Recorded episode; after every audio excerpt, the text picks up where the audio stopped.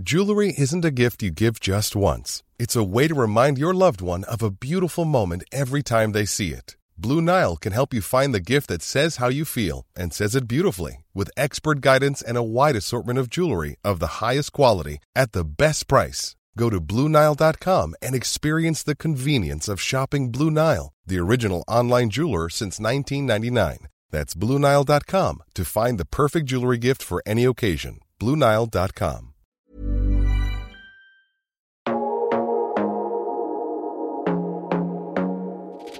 Before we start the show, I just want to say thank you dahil lagi kayong bumabalik-balik dito sa campsite for your weekly fix of horror and mystery stories. Pero one mystery that we can all solve is finding a good quality brand of TV. I'm talking about Hisense, a global brand in TV making industry for more than 50 years, crafting world-class TV that you deserve. Whether you're into movies, video games, or just playing your favorite podcast, Hisense has smart TV that's right for you. Find Hisense Philippines in all social media platforms or i-check mo na sa favorite appliance store mo on how good their TVs are na pasok sa budget mo. You want a TV that's better than your old TV. You want a Hisense Smart TV.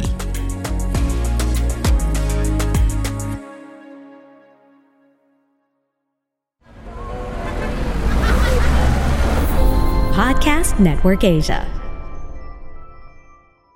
Isang paalaala, ang susunod na kabanata ay naglalaman ng mga salita at pahayag na maaaring magdulot ng takot, pangamba at pagkabahala sa mga nakikinig, lalo na sa mas nakababatang gulang. Huwag magpatuloy kung kinakailangan.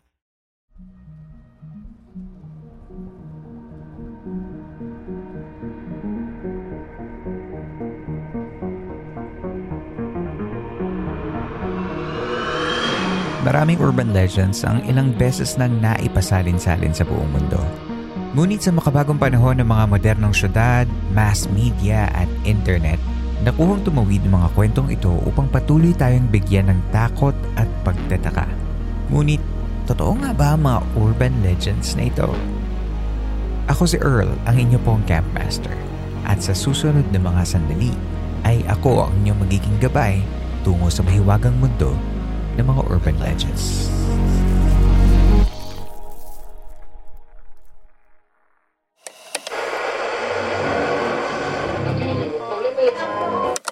Ang Samar ang pangatlo sa pinakamalaki at ikapitong isla na may pinakamaraming populasyon sa bansang Pilipinas. Tinatayang mayroong kabuuang populasyon na kulang dalawang milyong tao ang Samar. Ito ay matatagpuan sa rehiyon ng Silangang Visayas sa gitnang Pilipinas. Tuwing tag-araw, maraming mga turista ang bumibisita sa Samar para mamasyal sa kanilang mga naggagandahang mga beach resorts, makapag-mountain climbing, makakain ng mga masasarap nilang pagkain at kung ikay papala rin o mamalasin, depende kung sino ang iyong tatanungin, baka mapadpad ka sa isang tagong lugar Isang syudad na hindi nakikita sa mga mapa. Ang mahiwagang Phantom City na kung tawagin ay Biringan. Ang Biringan ay kahalintulad sa Lost Kingdom of Atlantis dahil pareho silang napapabalitang mayroong advanced civilization. Ang Atlantis ay lumubog mga labing dalawang libong taon na ang nakalilipas, gaya ng inilarawan ng Griegong pilosopong si Plato. Ngunit ang pagkakahawig ng dalawang lugar ay natatapos na dito. Kung ang Atlantis ay kilala bilang isang ruined utopian world kung saan ang mga tao ay tila nasa isang isla at pinabalot ng init ng araw, ang Biringan naman ay inilalarawan bilang madilim na lungsod na puno ng mga tore at katedral. Parang Gotham City vibe, ngunit may Romanesque architecture. Isang urban dark city, pero hindi talaga moderno. Kakaiba, di ba? Kahit na ito ay nasa subconscious ng iilan, ang kwento ng Phantom City ng Biringan ay hindi kilala ng marami. Ngunit ang kwentong ito ay tanyag na urban legend sa mga Samareño. Ang isa pang dahilan kung bakit kakaunti lamang ang nakabibisita sa lugar na ito ay dahil hindi madali ang makarating doon. Ang Biringan ay iniulat na matatagpuan sa Samar sa pagkita ng mga bayan ng Gandara, Tarangan at Pagsanhan. Isang malaking kakahuyan ang matatagpuan sa lugar kung saan sinasabing matatagpuan ng lungsod ng Biringan. Di umano, ang Biringan ay hindi kailanman lumilitaw sa mga mata ng normal na tao at lumilitaw lamang ito sa mga piling taong pinayagan na makapasok sa misteryosong lungsod. Ang mga taong napapabalitang nakapunta sa Biringan ay inilarawan ng lugar na may mga nagtatayugang skyscrapers at magagarbong arkitektura na mas maganda pa raw sa mga gusali ng New York at Hong Kong.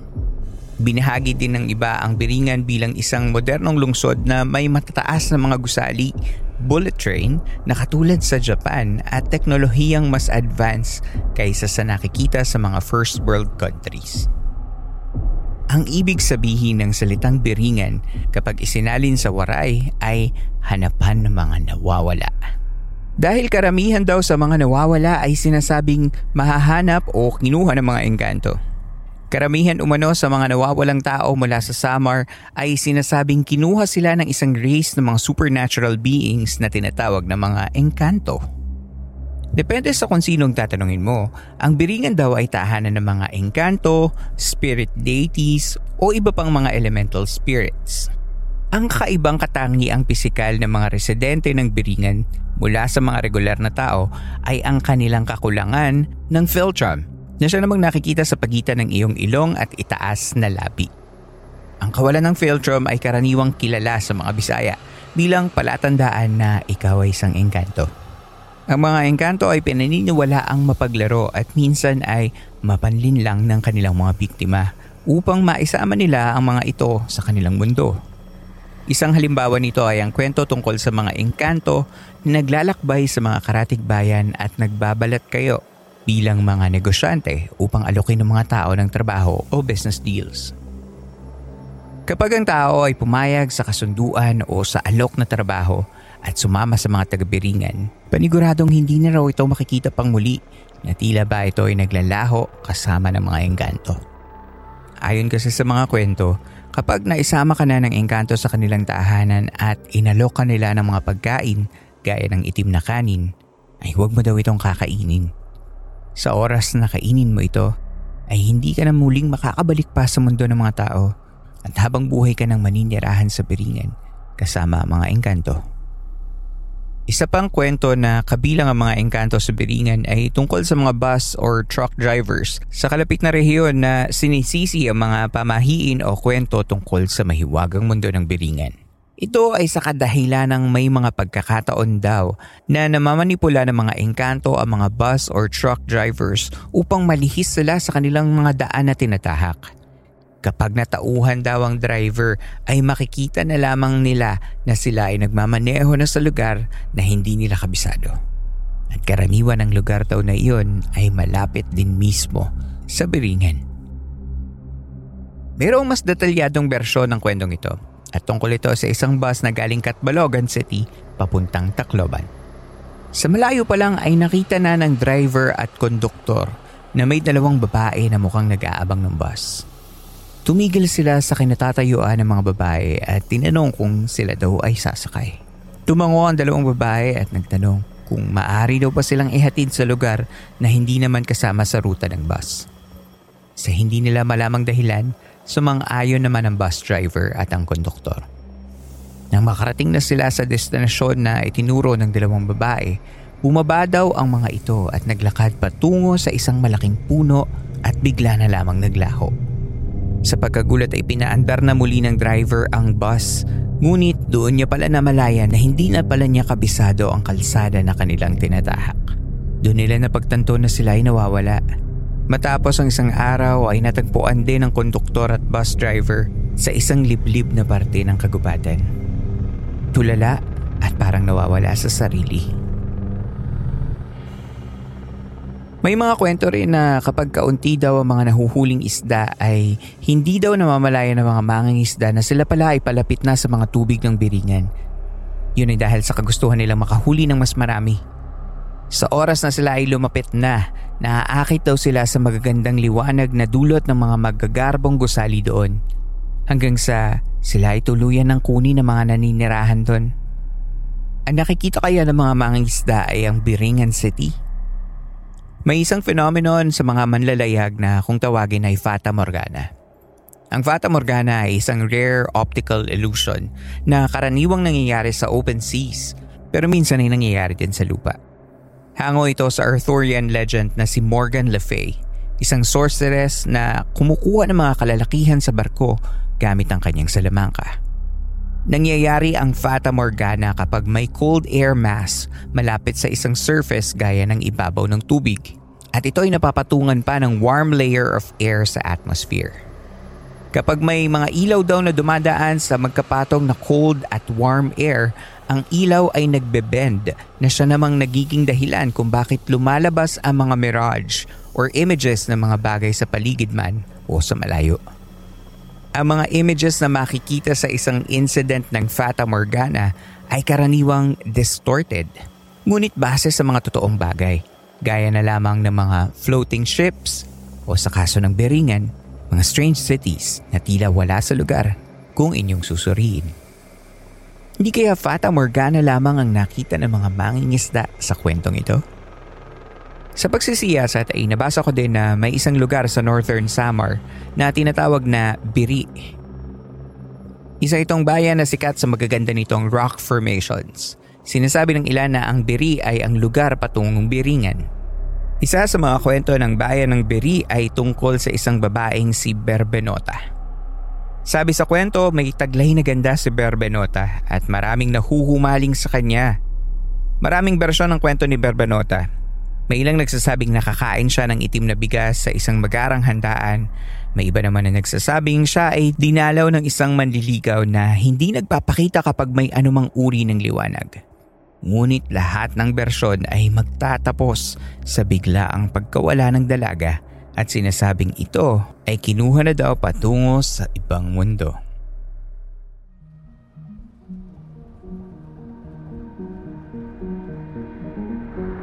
Sa ating pagbabalik, atin pang pakinggan ang ilan pang kwentong bumabalot sa mundo ng biringan.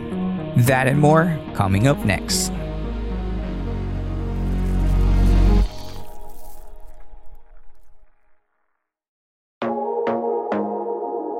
Hello again, campers. These days, iba na yung viewing habits natin as we watch in our TV.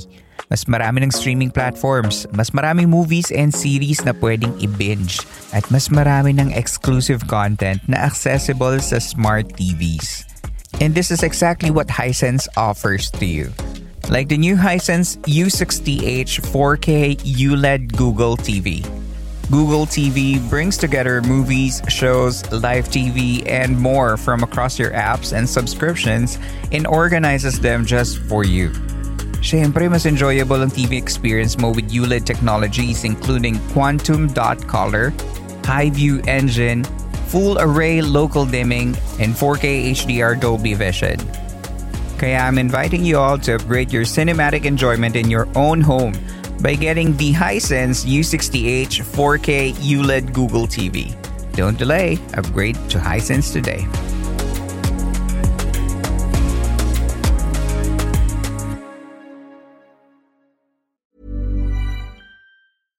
Even when we're on a budget, we still deserve nice things.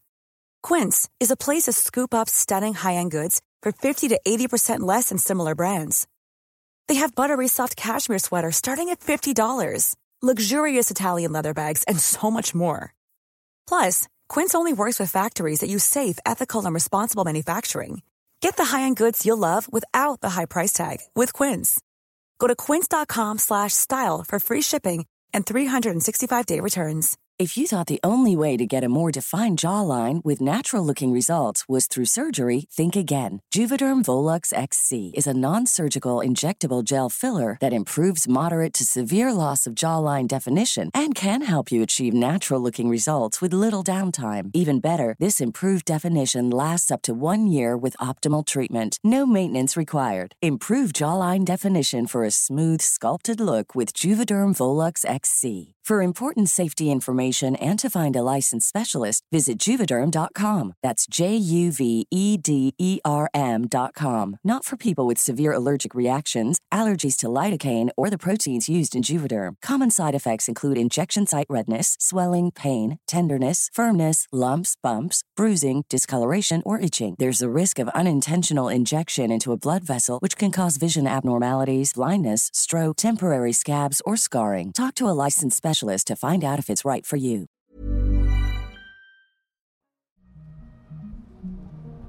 Sa pagbabalik ng Philippine Campfire Stories.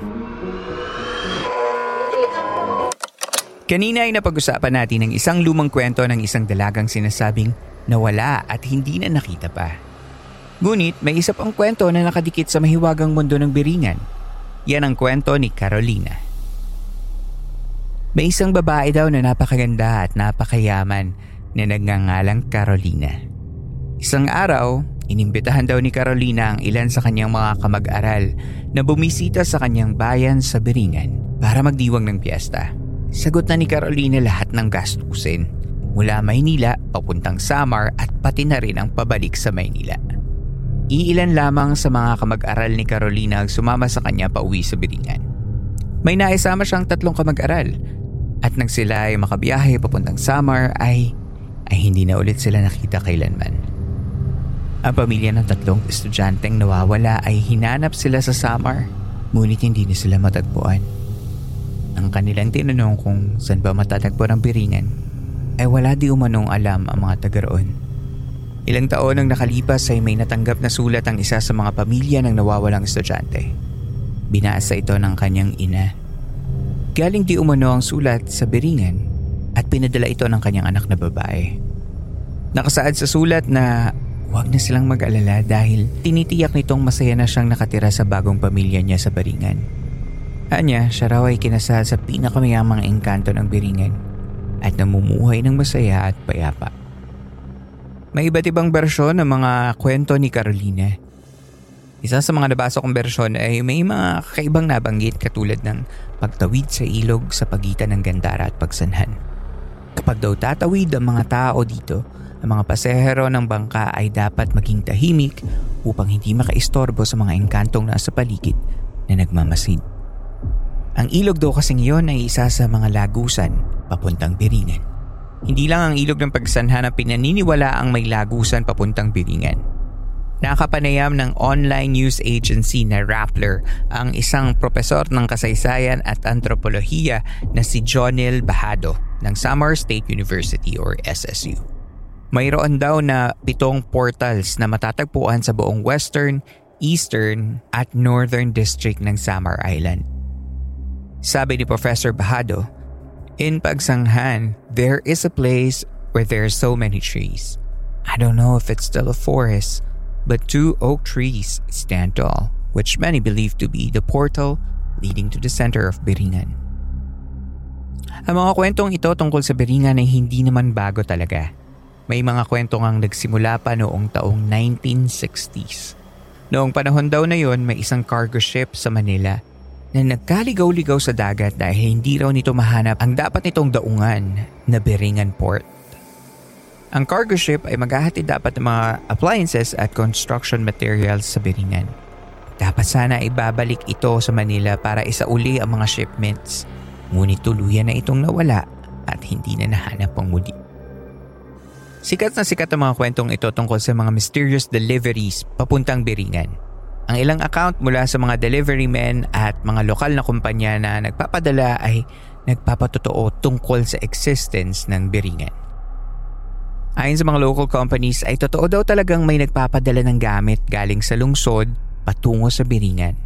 Ang ilan sa kanila ay nagsasabi na sila ay nakatanggap ng malaking order mula sa Biringan City at sinabihan silang ihatid ang mga gamit pagkagat ng dilim.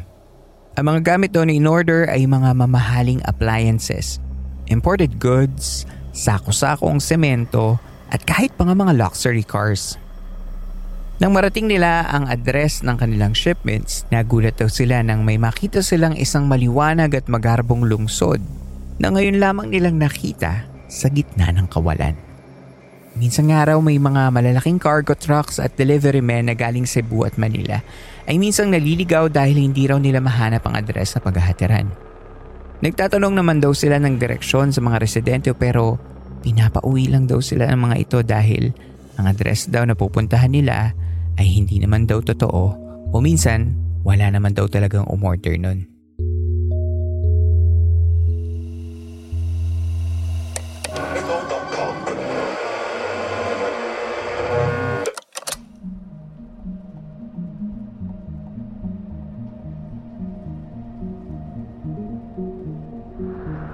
Wala akong kakilalang nakakaalam kung ang lugar ba ng Beringan ay totoo o hindi.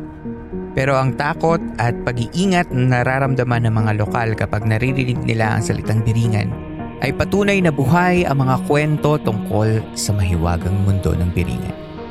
Hindi na mahalaga kung ang nawawala bang tao ay kinuha ng engkanto o hindi. Dahil ang kwentong ito ay nagkakaroon ng makabuluhang epekto kung papaano mamumuhay ang mga tao sa rehiyon.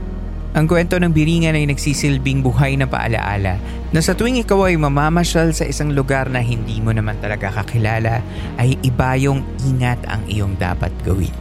Ang mga kwento ng mga matatanda noon na ipinasa sa bagong henerasyon ngayon ay patuloy na nabubuhay dahil mayroon itong kapaki-pakinabang na epekto sa kasalukuyan. At gaya ng sinasabi ko sa nagdaang mga episodes ng Urban Legends series, Bukod sa ibayong pag-iingat ay dapat mayroon din tayong paggalang sa kalikasan, sa kapwa-tao, nabubuhay man o hindi, at idagdag na rin natin yung mga nilalang na hindi natin nakikita.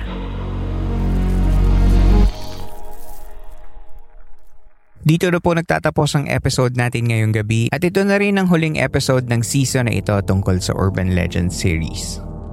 Maraming salamat sa lahat ng nakinig at sumuporta sa series na ito.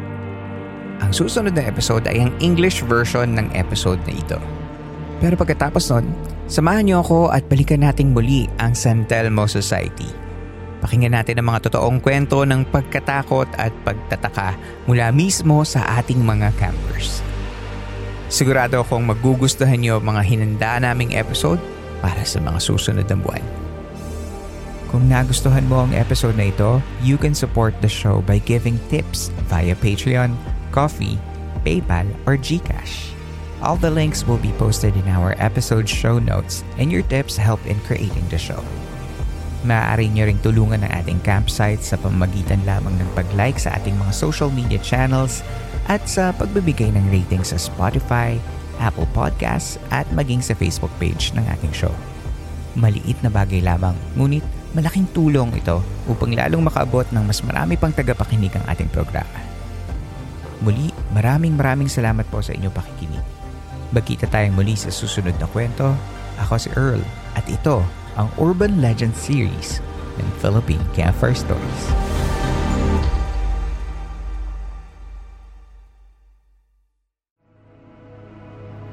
This podcast episode is based on or is inspired by true events.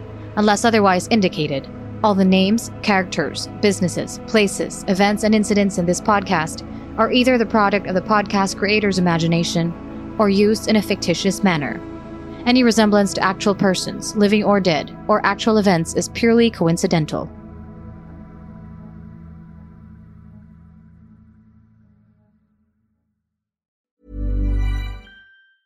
Planning for your next trip? Elevate your travel style with Quince. Quince has all the jet setting essentials you'll want for your next getaway, like European linen premium luggage options, buttery soft Italian leather bags, and so much more. And is all priced at 50 to 80% less than similar brands. Plus, Quince only works with factories that use safe and ethical manufacturing practices. Pack your bags with high-quality essentials you'll be wearing for vacations to come with Quince. Go to quince.com/pack for free shipping and 365-day returns.